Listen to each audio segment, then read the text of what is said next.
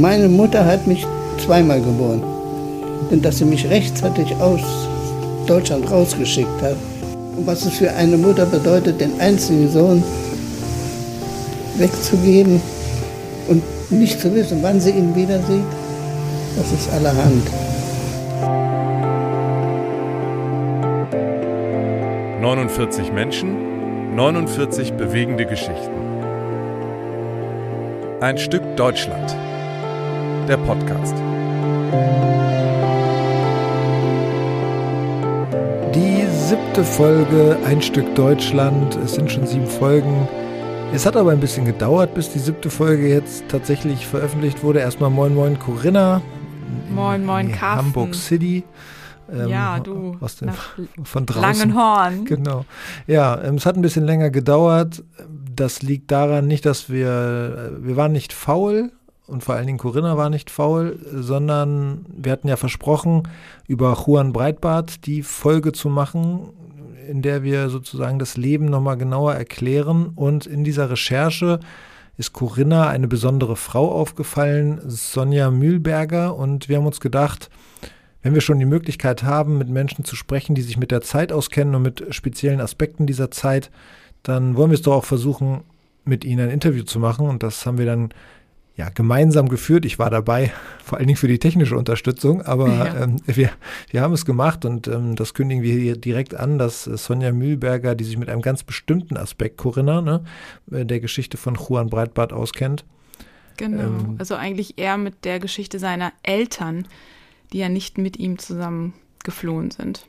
Genau. Mit und der hat sie sich nicht, ja, hat sie sich nicht, aber da können wir nachher nochmal genauer drauf kommen, hat sie sich intensiv mit beschäftigt, aber auch aus ganz persönlichen Gründen.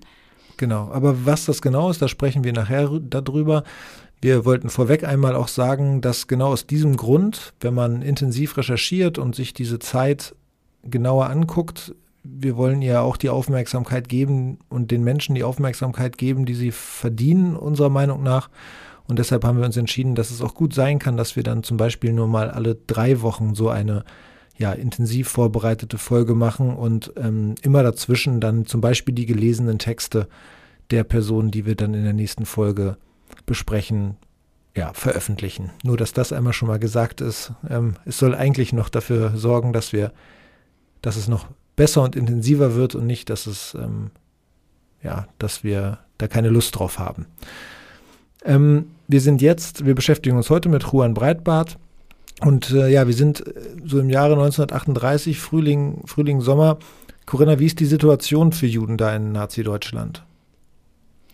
Ja, also ich will einmal betonen, dass im Jahre 38, da geht's ja, wird's ja schon sehr, sehr ähm, gefährlich für Juden. Aber man muss sagen, der Antisemitismus hat ja auch vor 1933 schon ähm, eine große Bedeutung. Das finde ich, muss man immer wieder vorweg sagen, weil viele sagen ja, 1933 mit den Nazis kam der Antisemitismus. Das ist ja absolut nicht so. Aber die eigentliche Verfolgung der Jüdinnen und Juden begann dann unmittelbar mit der Machtergreifung am 30. Januar 1933 mit der Ernennung Adolf Hitlers zum Reichskanzler, begleitet von absolut brutalem Terror durch die SA, durch die Schutz, ähm, durch die Sturmabteilung, Entschuldigung, durch die Sturmabteilung äh, der NSDAP, der Kampforganisation, paramilitärischen Kampforganisation.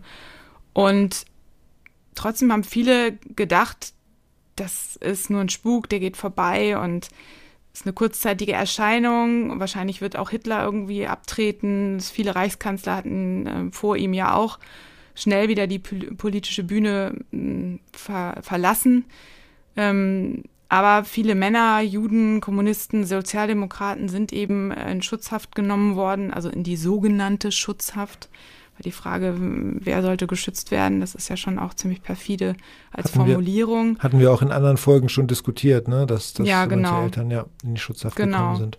Viele sind ins KZ gekommen. Das war eine ganz klare Strategie, um die Menschen einzuschüchtern, also die Gegner und Gegnerinnen der, der Nationalsozialisten einzuschüchtern und vor allen Dingen auch klarzumachen, dass es den Juden an den Kragen geht. Und dann kam am 1. April, also ziemlich schnell nach der Machtergreifung, der organisierte Boykott jüdischer Geschäfte.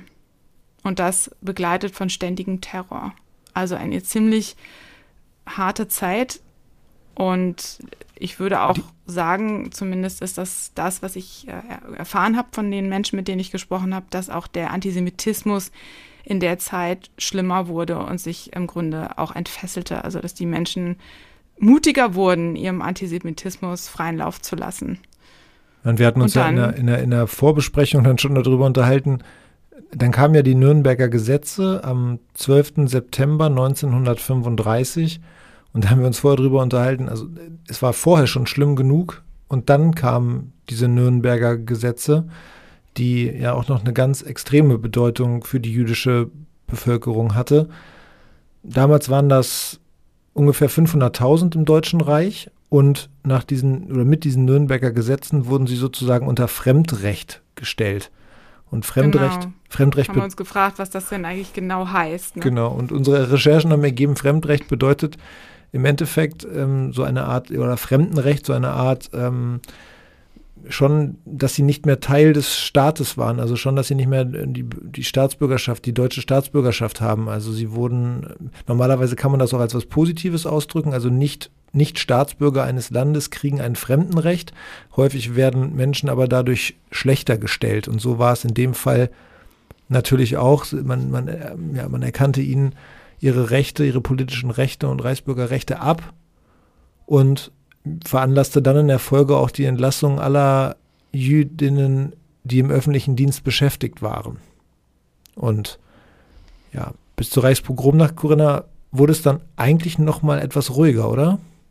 Genau, dann kam die sogenannte Zeit der Illusion der Befriedung, so wird das genannt. Ähm, also auch in diese, in diese Zeit fällt, fallen die Olympischen Spiele in Berlin zum Beispiel, wo die Nationalsozialisten äh, ein großes Interesse daran hatten, auch nach außen hin, ähm, also auf der internationalen politischen Bühne, einen guten Eindruck zu machen. Und in der Zeit war auch weniger Terror auf den Straßen. Aber das war natürlich eine Illusion. Ja.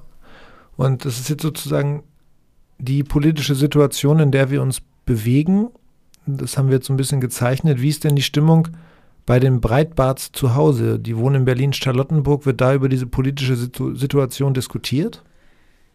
Absolut. Und zwar ziemlich kontrovers. Der treibende Motor in, mein, in meiner Familie, dass ich auswanderte, war meine Mutter. Meine Mutter hatte eine hatte sehr viele gute Freunde und Bekannte, und äh, sah was, was sich abspielte. Mein Vater dachte nie oder wollte nie über Auswanderung sprechen oder dachte daran, weil er sagte, ihm könnte nie was passieren. Er war im Ersten Weltkrieg mit Auszeichnung und kein Mensch wollte ihm was tun. Aber meine Mutter hat weiter gesehen und äh, hat gesagt, hat zuerst an mich gedacht. Ich war der einzige Sohn, wie gesagt, und er hat an mich gedacht und an meine Sicherheit. Und da haben wir noch einen interessanten Teil dazu.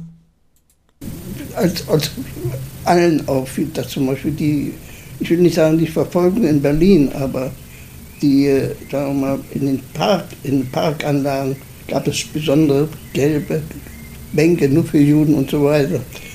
Und es wurde immer jedes Mal wurde, wurden die Rechte der Juden mehr beschnitten.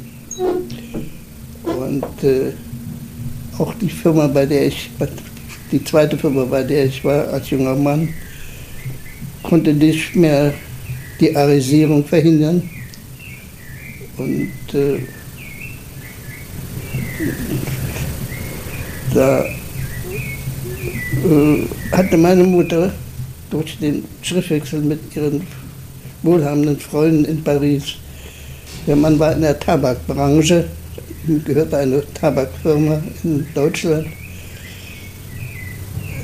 Der hatte Verbindung nach Bulgarien. Und äh, meine Mutter hat unbedingt darauf gedrungen, dass ich raus musste. Und äh, Mein ehemaliger Lehrchef war inzwischen auch in Bulgarien und hatte geschrieben, er könnte mich gebrauchen. Ja, er könnte ihn gebrauchen.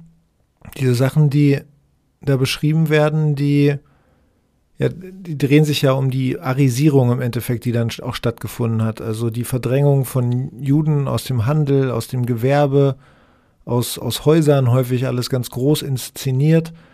Ähm, es gibt, gab dann auch sozusagen so freiwillige Notverkäufe, die natürlich am Ende überhaupt nicht freiwillig, äh, freiwillig waren. Und es ging auch schon los, dass ähm, ja Juden aus dem, aus dem kulturellen Bereich verdrängt wurden. Mhm. Also die Mutter sieht also, was los ist und will ihren Sohn aus dem Deutschen Reich rausschaffen. Wir haben gerade schon von Bulgarien gehört. Wie macht sie das? Du hast. Ja, also sie selber hatte keine Möglichkeiten. Die Familie hatte keine Mittel, irgendwas zu tun. Aber sie hatten eben diese Freunde in Paris. Im Übrigen hatte Juan, der damals noch Hans Joachim hieß, aber auch gar keinen Pass mehr. Also er konnte eigentlich gar nicht mehr ausreisen. Der war ihm nämlich ungültig gemacht worden. Und die Mutter hatte eben mm, diese Freunde, die nach Paris gegangen waren, mit denen hat sie, also mit, mit der Frau hat sie hin und her geschrieben und die haben über, äh, überlegt gemeinsam, wie Hans-Joachim fliehen kann. Das hat alles meine Mutter gemanagt. Denn ich war in der Beziehung äh, 21 Jahre also noch nicht so weit, dass ich das selbst alles machen konnte. Ganz abgesehen davon, die Verbindung und die Freundschaft war zwischen mein, meiner Mutter und dieser Familie. Und der Mann hat, der hatte zum Beispiel ganze Tabakernten in Bulgarien aufgekauft und hatte Verbindung nach Bulgarien. Mein ehemaliger Lehrchef war auch in Bulgarien und da lag es auf der Hand, dass ich, das war im September, ein Visum für Bulgarien bekam, zusammen mit einem französischen Visum. Das heißt, irgendwie musste ich das eine mitnehmen mit dem anderen. Also hatte ich im, im Pass, der mir inzwischen als Jude äh, ungültig gemacht worden war, wurde er wieder gültig gemacht unter der, der Bedingung, dass ich äh, nicht mehr zurückkehre. Also von jetzt auf gleich im Endeffekt hatte er also kein Recht mehr, je wieder nach Nazi-Deutschland einzureisen. Mhm. Also das ist hart, ne? De facto ausgebürgert. Ja. Aber genau. Er hat jetzt wieder, einen, also er hat einen anderen gültigen Pass jetzt, ne? Über den er gerade. Ja, er hatte einen quasi nur für die Ausreise gültigen Pass. Genau. Ja. Okay, und ähm, na, bevor wir jetzt in den nächsten Ton reinhören, ähm, wollten wir eine kleine Warnung aussprechen. Als Corinna damals das Interview geführt hat, ähm, da fing mittendrin draußen ein Gärtner an, den Rasen mit einem ja, sehr, sehr lauten Gerät zu trimmen. Und ähm, wir hoffen, ihr könnt das ignorieren. Ähm, jetzt erzählt Juan Breitbart, wie er aus Berlin-Charlottenburg ja dann letztendlich geflohen ist. Ich kam nach Bulgarien und ähm, das war der falsche Oton, glaube ich. Mhm. Genau, also ich bin von Berlin, Charlottenburg, direkt mit einem äh, Kurswagen des Orientexpresses nach Sofia gefahren. Das war möglich. Und zwar genau kann ich mich an, das Datum erinnern, am 13. September 1938. Zwei Monate später war die berüchtigte Kristallnacht.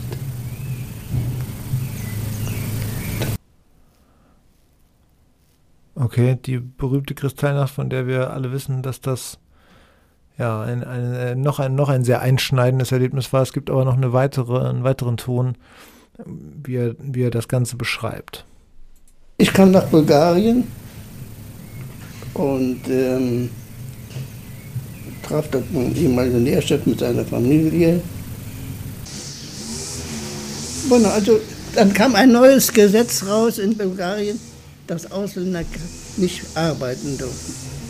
Also bestand für mich die Notwendigkeit, äh, Bulgarien wieder zu verlassen.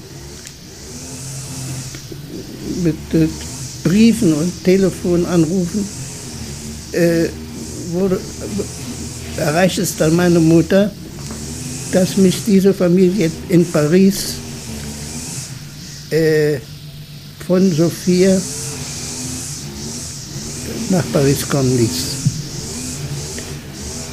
Mit einem Zug, der Deutschland nicht berührte, denn das war sehr wichtig, denn äh, mit dem Pass durfte ich Deutschland nicht mehr besuchen, also bin ich über Italien gefahren.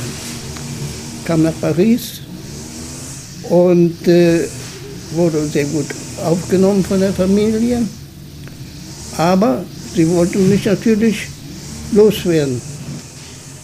Und äh, erreichten es, dass ich in äh, Paris bei einem Reisebüro ein,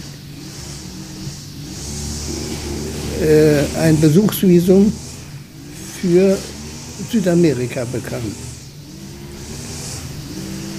Also alle diese Unkosten, den Reisespesen bezahlte diese reiche Familie. Das war das große Glück, das ich hatte. Ja, man, ja. Man kann sich natürlich schwer, ich, ganz kurz, man kann sich natürlich schwer in diese Situationen aus der heutigen Zeit hineinversetzen, jetzt ich persönlich, einfach weil ich in so behüteten... Ja, wo Reisen so möglich ist. Ja, so genau. Ist, für uns zumindest, ne, muss man auch betonen. Genau, wenn man so in behüteten Verhältnissen aufwächst mhm. und das mhm. innerhalb Europas es nötig ist, dass jemand sozusagen über Italien dann nach Paris fährt, ähm, damit er Deutschland nicht streift, finde ich einfach schon, schon ziemlich heftig, wenn ich das so höre. Mhm. Okay. Genau, er hat dann äh, innerhalb von zwölf Tagen tatsächlich dieses Visum bekommen und fährt dann zurück nach Italien, nach Genua und von da aus mit dem Schiff nach Buenos Aires. Es ist also dann, auch weil diese Familie ihm das eben auch alles bezahlen kann und er als Tourist reist, offiziell, einfach und geht schnell. Und mit dem, mit einem französischen Dampfer fährt er also von Genua nach Buenos Aires, aber über Uruguay, Montevideo, wo er auch aussteigen muss, weil er kein Visum bekommen hat für Argentinien. Argentinien hatte zu dem Zeitpunkt seine Einreisebestimmungen für Jüdinnen und Juden schon massiv verschärft. Das heißt, er, für ihn war klar, er bleibt in Montevideo die meisten jüdischen Flüchtlinge wollten eigentlich nach Buenos Aires, weil Buenos Aires schon auch als sehr europäische Stadt galt und einfach auch eine große Stadt war, ähm, wo es viele mehr Möglichkeiten gab. Aber er bleibt eben in Montevideo und für ihn ist es auch erstmal egal. In Montevideo habe ich dann ähm, als Einwanderer gelebt habe die Sprache gelernt, habe Arbeiten gemacht, die mit einer, einer gewissen, äh, äh, ich war jung, ich war gerade 22, alt geworden. Und mit einem gewissen Enthusiasmus habe ich alles angenommen, was ich anbot. Habe überlebt, habe die Sprache gelernt und bin dann immer etwas mehr aufgestiegen.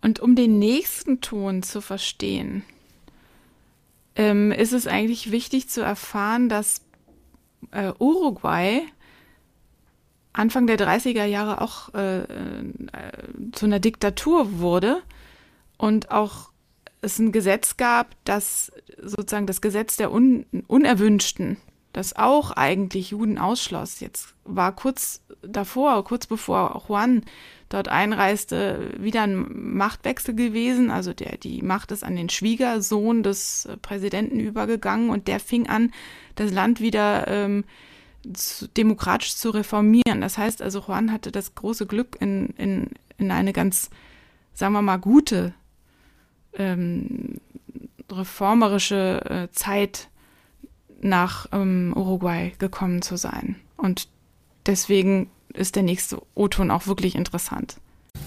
Als ich äh, 1939 nach Uruguay kam, da hatte ich schon, sagen wir mal, die, die Diktatur, die deutsche Diktatur kennengelernt. Ne? Und da kam ich, habe ich gewissermaßen die Freiheit kennengelernt, die es in, Deut in Berlin schon nicht mehr gab oder in Deutschland nicht mehr gab. Ich war einmal im äh, Theater in, in, in Montevideo und äh, zu einer Son Sonnabendnachmittagvorstellung. Und dann hat man gewusst, das war auch der Präsident mit seiner Familie dort. Und äh, ich weiß nicht mehr, was für ein Theaterstück war, ist auch unwichtig. Und es war ein Sonnabendnachmittag. Und er ist mit seiner Familie an einer Loge gewesen und hat den auch gesehen. Und äh, nach der Vorstellung ging ich dann runter, diese, eine Freitreppe, ein Place Solis. Und da kam auch der Präsident mit seiner Familie darunter. Und da hatten ihn, dann hatten, hatten ihn einige äh, Bürger, die da vorbeigingen, erkannt, haben den Hut gezogen und er hat auch den Hut gezogen und ist dann eingestiegen. Das, das war mir etwas Unvorstellbares. Nachdem man, können Sie sich schwer denken, ne? So, so, so, viel, so viel Demokratie.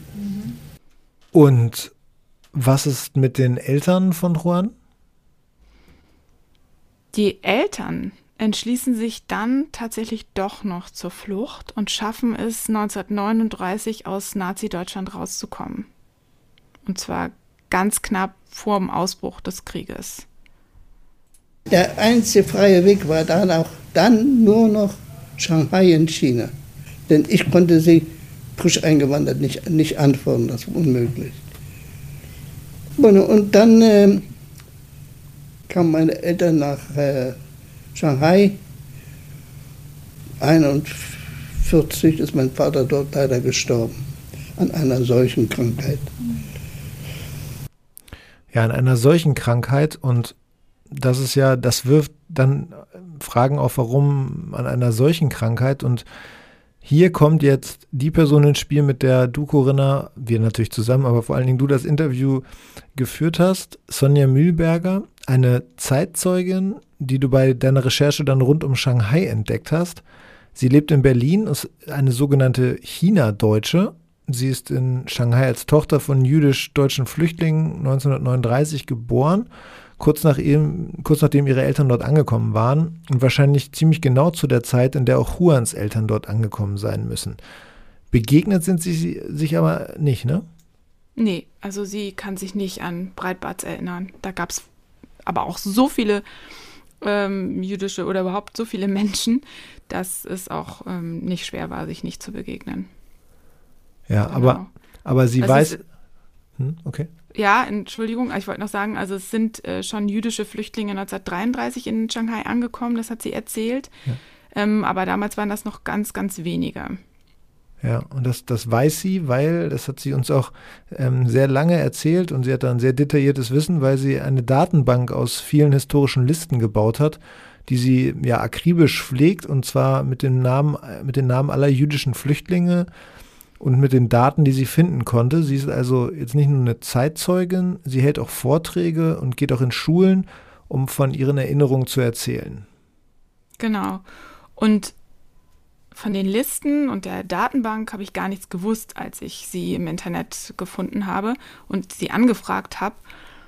Und ich habe ihr also insgesamt alles so gegeben, was ich so hatte. Nicht viel, eigentlich hatte ich gar nichts. Ich hatte ja noch nicht mal die Eltern, äh, die Namen der Eltern, als ich, ich weiß ja nur, dass der eben diese Eltern hatte, die nach Shanghai ausgewandert sind und dass der Vater gestorben ist. 41. Ähm, das war also eigentlich gar nichts so an Infos, aber kurz vor dem Interview, was wir dann eben geführt haben, hat sie mir dann eine Mail geschickt mit allem drum und dran. Da war ich total baff ähm, also mit lauter Informationen über die Eltern von ähm, Juan, die das Bild zumindest ein bisschen mehr abrunden. Ja, Möchtest du das vielleicht ja, mal vorlesen? Ich lese mal vor. Ja. Die Eltern von Juan, in Klammern Hans Breitbart, die in der Liste des damaligen deutschen äh, Generalkonsulats mit TH geschrieben werden, und das könnte so auch in deren Pässen gestanden haben, sind am 4.6.1939 zusammen in Shanghai angekommen. Das schreibt sie jetzt nicht, das ist jetzt mein Kommentar, also ziemlich spät, 39. Ähm, es, sie hat noch geschrieben, Breitbart Alfred Kaufmann, geboren 24.04.1880 äh, in Ratibor, wohnhaft Berlin-Charlottenburg, Mommsenstraße 55, verheiratet mit Breitbart, mit TH, Else, Ehefrau, geboren am 14.10.1880 äh, in Posen, wohnhaft auch Berlin-Charlottenburg, Mommsenstraße 55, geborene Biesenthal. In der Sterbeliste und Datenbank sind beide nur mit T am Ende. Alfreds Geburtsdatum stimmt wieder überein und da steht dann auch Alfred Breitbarts Sterbedatum. Breitbart Alfred Berlin 24.04.1880, also das Geburtsdatum und dann 23.08.1941. Ja. Das fand ich toll. Also ziemlich viele Informationen. Ja, ich fand so faszinierend, dass sie, also dass sie offensichtlich wirklich eine sehr gute Datenbank hat, wo man, wenn man wenig an Informationen hat, doch eine ganze Menge erfahren kann. Das fand ich toll. Die Breitbarts kamen wohl mit einer ziemlich großen Gruppe an jüdischen Flüchtlingen nach Shanghai, eben auch mit, mit Sonja Mühlbergers Eltern, also in, in dem gleichen Zeitraum zumindest. Und sie hat erzählt, dass der Auslöser für diese, ja, für diese große Gruppe an Flüchtlingen 1938 der Anschluss Österreichs war. Und dann natürlich die Reichspogromnacht. Ich habe Sonja Mühlberger gefragt, warum ausgerechnet Shanghai eigentlich offensichtlich Flüchtlinge aufgenommen hat, also offen war. Das haben ja andere schon nicht mehr getan zu dem Zeitpunkt. In China brauchte man keine Papiere, um an, an, Land gehen zu können. Und Shanghai war ja eine Hafenstadt, dort kamen dann die meisten an, aber es gab dann auch eine andere Route über die transsibirische Eisenbahn. Shanghai als Hafenstadt war eine offene Stadt, wo man ohne Visum an Land gehen konnte. Aber man brauchte Papiere, um aus Deutschland oder Österreich rauszukommen. Also entweder ein Visum oder ähm, zum Beispiel den Stempel, den meine Eltern in ihren äh, Pässen hatten zur Ausreise nach Palästina oder China. Jetzt ist es so, dass in dem Zusammenhang immer der Stadtbezirk Hongkou genannt wird.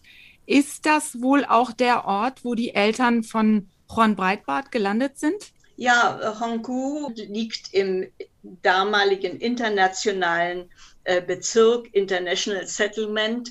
Aber das war ein etwas heruntergekommener Bezirk und äh, war durch den chinesisch-japanischen Krieg oder japanisch-chinesischen Krieg äh, 1937 stark zerstört. Und die äh, Flüchtlinge, die dann ankamen, haben dann versucht, mit eigenen Händen und mit, mit wenig äh, Maschinen äh, diesen Bezirk wieder aufzubauen. Aber dieser Bezirk war übervoll. Also es waren ja nicht nur die Immigranten äh, aus Deutschland und Österreich, das war die größte Gruppe, die dort äh, dann äh, Zuflucht äh, gefunden hat, sondern es waren auch Inder, und Japaner und natürlich Massen von Chinesen dort, die dort schon lebten, beziehungsweise die durch den Krieg äh, dann äh, in die Stadt äh, gekommen sind. Das heißt, es sind ungefähr 20.000 jüdische Flüchtlinge gewesen, die dort Zuflucht gefunden haben. Ist das richtig? sagen wir mal, das ist eine Zahl, die wir annehmen. So hundertprozentig und ganz genau kann man das nicht, aber ich habe also Listen geführt und führe eine Liste in eine Datenbank und da sind es schon über 19.000. Also an diese Zahl kommt man schon ran. 19.000 Flüchtlinge. Ähm, also erstmal ist eine ganz tolle Frau, die Sonja Mühlberger im Interview. Das war ganz, ganz interessant. Das will ich einmal vorweg sagen. Ähm, und mhm. du bist ja aber auf sie, äh, also wir sind ja auf diesen Part vor allen Dingen ähm, gekommen dadurch, dass Juans Vater gestorben ist an einer Seuche äh, 1941, also zwei Jahre schon eigentlich nach der Ankunft in Shanghai. Mhm. Und hat Sonja Mühlberger dazu was gesagt?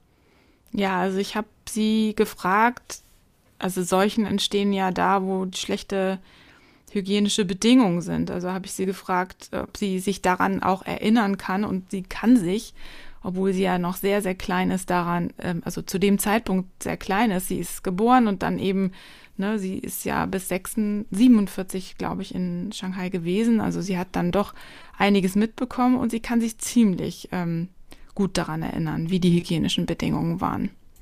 Erstens war das ein heruntergekommener Bezirk. Es war viel Schmutz und viele kleine Tiere, über die sich meine Mutter sehr geärgert hat und auch sehr geekelt hat. Also es gab Krankheiten und es gab natürlich auch Seuchen, sogenannte Seuchen. Ich will jetzt nicht alle aufzählen, aber das sind schon über 1500, die in dieser Zeit verstorben sind.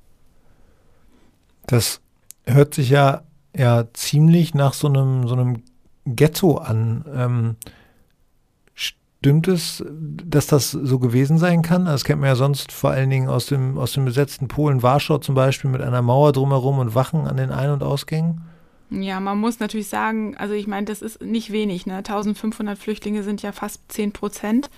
Das ist nicht wenig, aber die Zustände in Warschau und Krakau und also in den Ghettos dort waren natürlich ganz andere.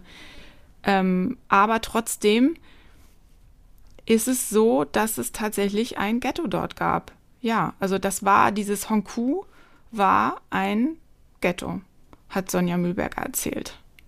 1941 haben die Japaner also ganz Shanghai eingenommen und 1943, also es war schon recht schwierig, man stand unter Beobachtung und 1943 wurde ein sogenanntes Ghetto errichtet. Es hieß damals nicht Ghetto, sondern das äh, war eine designated area. Das heißt, man konnte nicht raus und nicht rein ohne äh, einen speziellen Pass, beziehungsweise gab es Knöpfe, äh, die einige Leute bekamen, wenn sie außerhalb des, äh, dieser designated area äh, gearbeitet haben.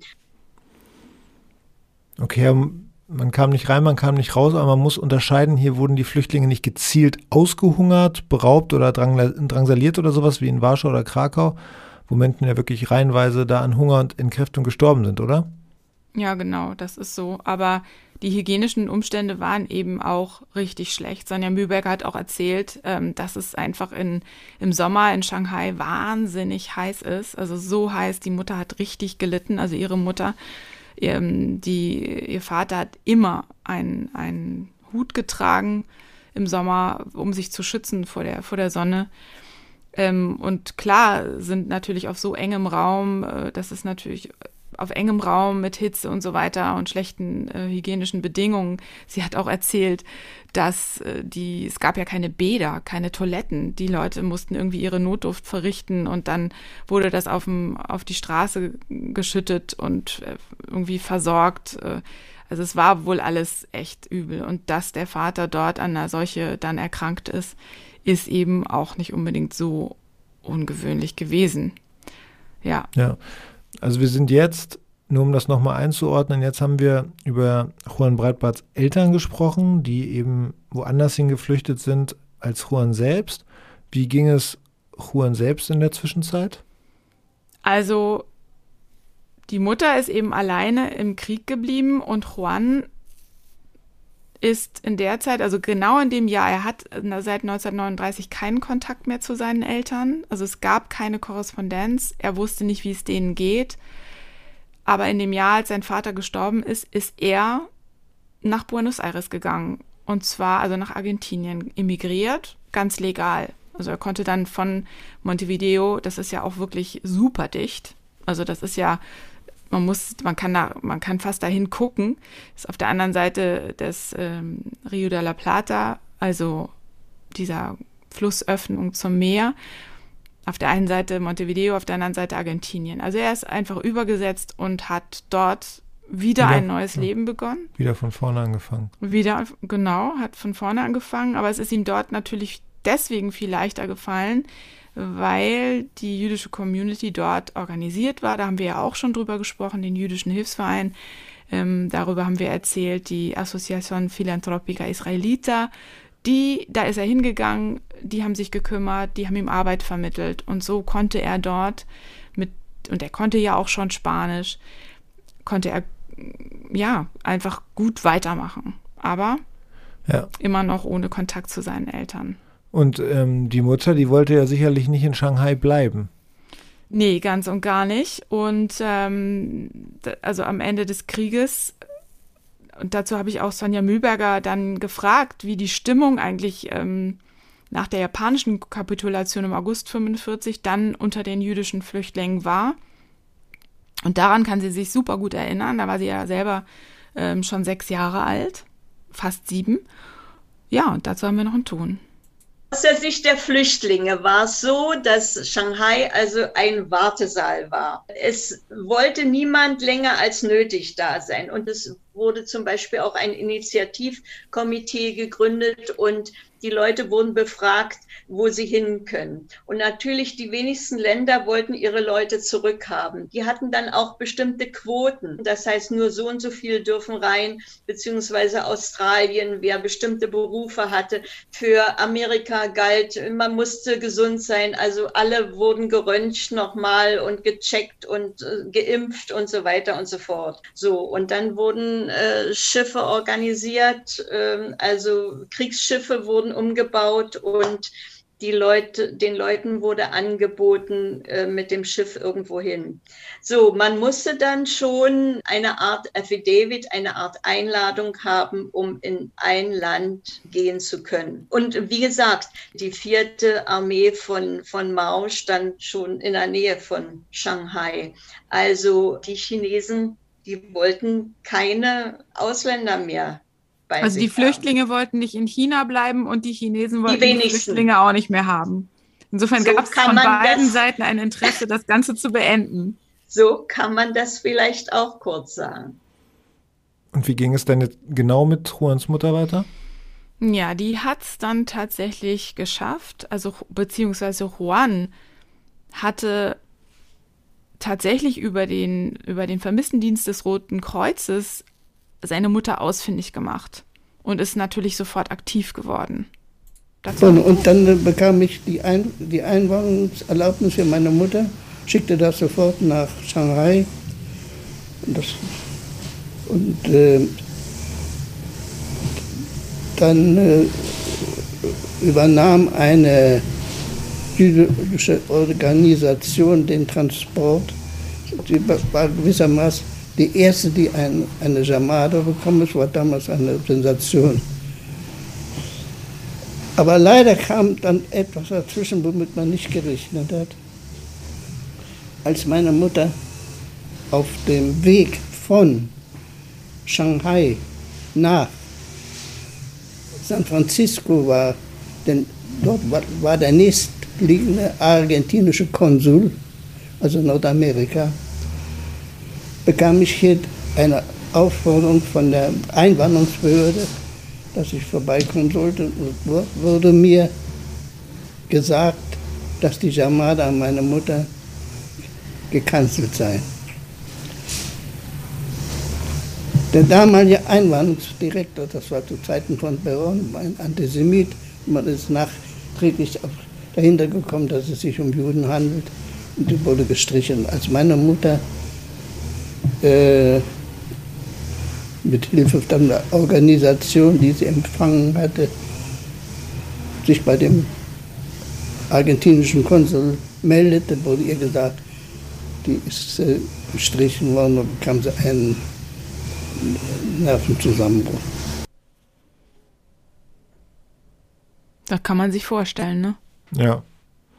Also die hat jetzt gedacht, hat ihren Sohn seit 38 nicht mehr gesehen und war kurz davor, zu ihm zu reisen. Und dann sagt man ihr, auch weil sie Jüdin ist, dass sie nicht weiterreisen darf. Also ich finde das auch nochmal interessant, weil es einfach deutlich macht, dass natürlich auch der Antisemitismus 45 nicht zu Ende war, ne? sondern dass das weiterging. Und das finde ich, das hat ja auch Sonja Mühlberger so gut beschrieben, wie schwierig das war, die Leute jetzt weiter zu verteilen oder dass die wohin konnten zu ihren Verwandten und so weiter, dass das eben gar nicht einfach war, sondern dass das sehr, sehr schwierig nochmal war. Ja, und das ist in ihrem Fall eben so schwierig gewesen, dass sie noch fünf weitere Jahre in San Francisco leben musste.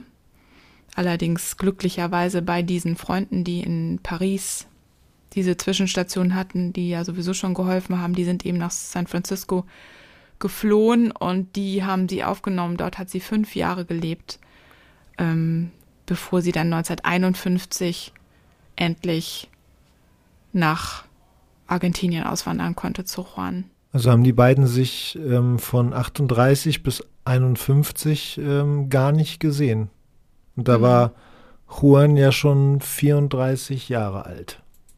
Sie haben sich in der ganzen Zeit zwischen nicht gesehen? 13 Jahre nicht gesehen. Und dann haben wir noch zwölf Jahre hier zusammen gelebt, bevor sie gestorben ist, im Alter von 83 Jahren. Können Sie sich noch an Ihre Gefühle erinnern in der ganzen Zeit? Natürlich, natürlich. Das, ist für, das hat sich mir eingegraben. Das ist ein, sagen wir mal, eine, eine Immigrantengeschichte von einem anderen Gesichtspunkt aus gesehen, von einem Alleinstehenden aus. Im Allgemeinen sind äh, Familien ausgewandert. Ne? Wie haben Sie sich denn gefühlt? Ich habe ich hab, ich hab versucht, aus allem das Beste zu machen.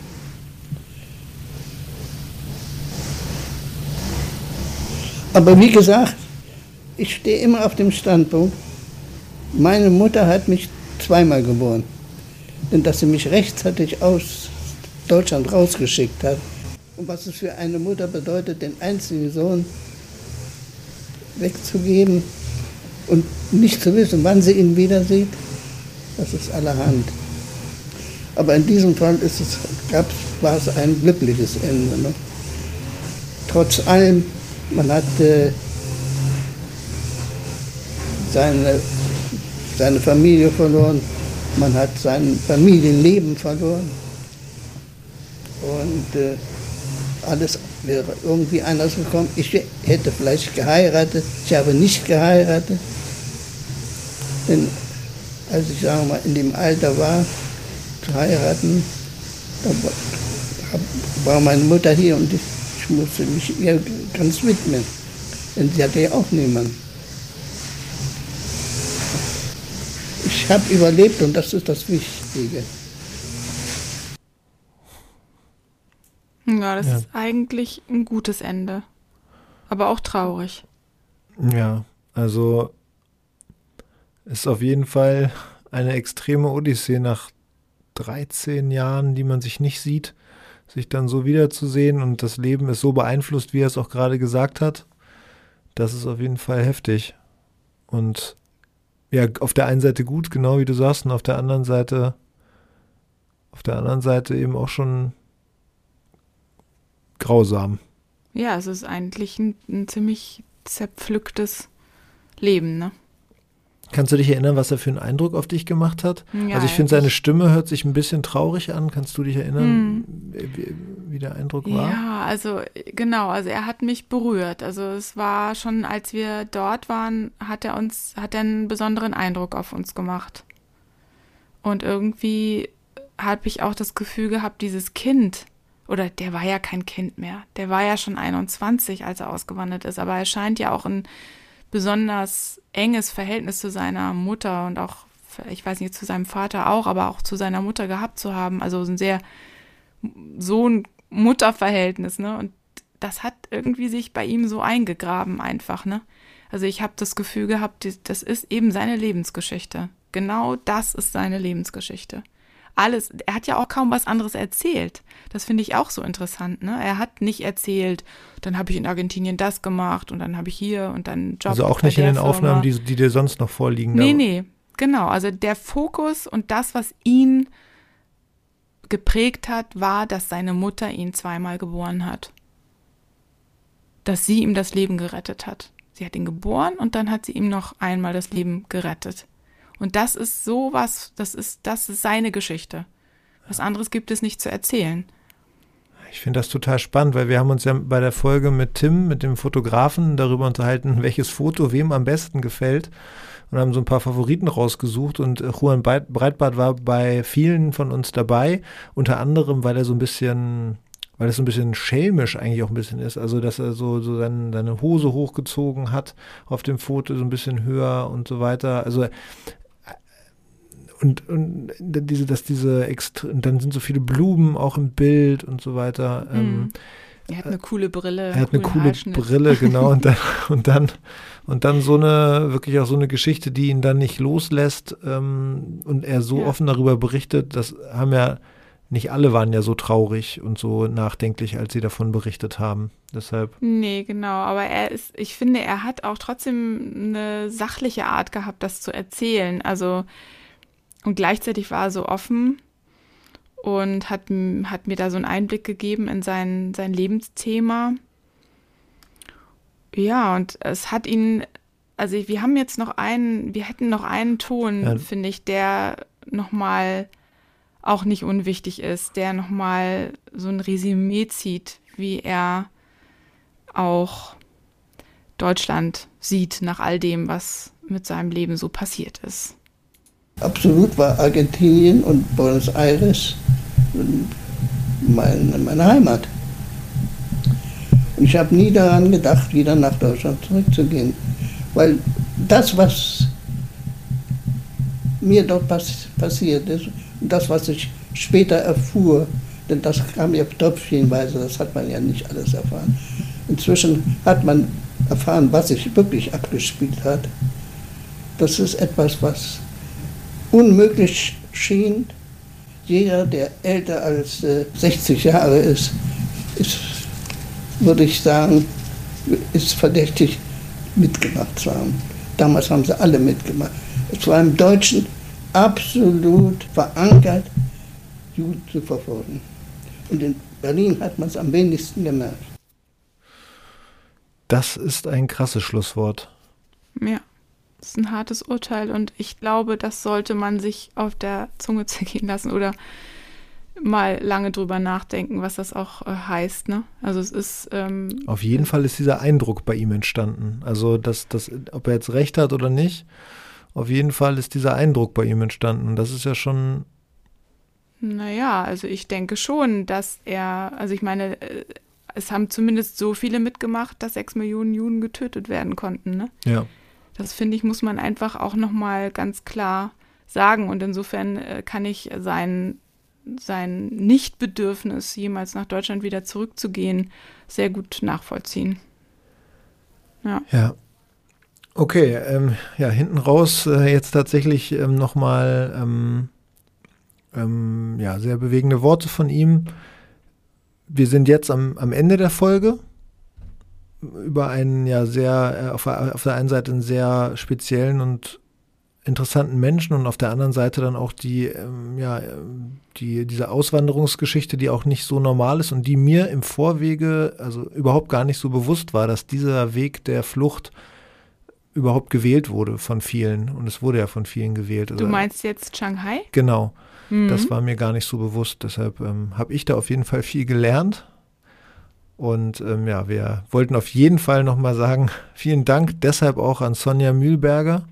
Ja, dass sie sofort bereit war, super unkompliziert und schnell geantwortet und mit auch einer großen Lust zu berichten. Aber ich möchte auch nochmal darauf hinweisen, es gibt ähm, vom Max-Samuel-Haus ähm, der Stiftung Begegnungsstätte für jüdische Geschichte und Kultur in Rostock einen Podcast, eine Podcast-Folge allein zu Sonja Mühlberger, zwei Stunden lang im Gespräch ähm, mit ihr über ihre Geschichte. Das heißt, wer sich ähm, noch intensiver mit ihrer Geschichte beschäftigen möchte, der kann das auch lauschend tun über diesen Podcast. Das packen wir in unsere Show Notes ähm, sodass ihr da, falls ihr Lust habt, auch reinhören könnt. Ja, und äh, wie jedes Mal am Ende weisen wir gerne darauf hin, dass auf www.einstückdeutschland.com alle 49 Geschichten zu allen ja, 49 Personen, die du interviewt hast, das waren natürlich noch mehr, aber mindestens diese 49 sind da auch zu finden und ähm, dort kann man Juan Breitbarts Geschichte auch, wenn man möchte, nochmal nachlesen und sich auch einmal das Foto noch angucken. Und natürlich findet man da auch unseren Podcast, die anderen Folgen. Und wir, auch wenn das jetzt ein bisschen Werbung ist, wir freuen uns natürlich, wenn bei zum Beispiel iTunes ähm, oder bei der Apple Podcast App dieser Podcast bewertet wird von euch. Das sorgt äh, dafür, dass der ein wenig bekannter wird, leichter zu finden und äh, dadurch natürlich immer mehr Menschen von den Geschichten erfahren, die Corinna und Tim damals ausgegraben haben und die wir, von denen wir hier im Podcast erzählen. Also www.einstückdeutschland.com. Und ja, jetzt würde ich sagen, sind wir am Ende der Folge, Corinna. Vielen Dank, dass du dich da wieder so eingegraben hast und dann auch noch das ja, Interview mit Sonja Mühlberger möglich gemacht hast. Und ja, ich danke dir für deine super tolle Unterstützung mit allem drum und dran. Vor allen Dingen der Techniksupport, ne? Aber, ja. aber, gut, das Nein, muss, auch das deinen klugen Fragen und deine, deinem Interesse und, und, und du bist ja auch mittlerweile schon richtig tief im Thema. Ja, auf jeden Fall freut es mich, dass ich immer auch mehr erfahre, als ich vorher wusste. Ja, deshalb ähm, äh, genieße ja, ich das auch. Doch da. Aber jetzt äh, genug, genug des Eigenlobs. Vielen Dank an alle, die zuhören und vor allen Dingen, die sich auch bei uns melden, Hinweise geben, Anregungen geben, positives Feedback geben und natürlich auch, wenn ihr irgendwann mal konstruktives ähm, Feedback geben wollt, gerne auch immer ähm, an unsere E-Mail-Adresse podcast.einstückdeutschland.com. Darüber freuen wir uns auch. Und jetzt verabschieden wir euch von der siebten Folge und die nächste Folge, die wir veröffentlichen, wird dann wieder die gelesene Folge eines sehr interessanten anderen Menschen sein. Corinna, ich vielen bedanke Dank. mich bei dir, Carsten, und ich hoffe, ihr, liebe Leute da draußen, ihr bleibt uns treu. Und empfiehlt uns weiter. Tschüss. Genau. Tschüss.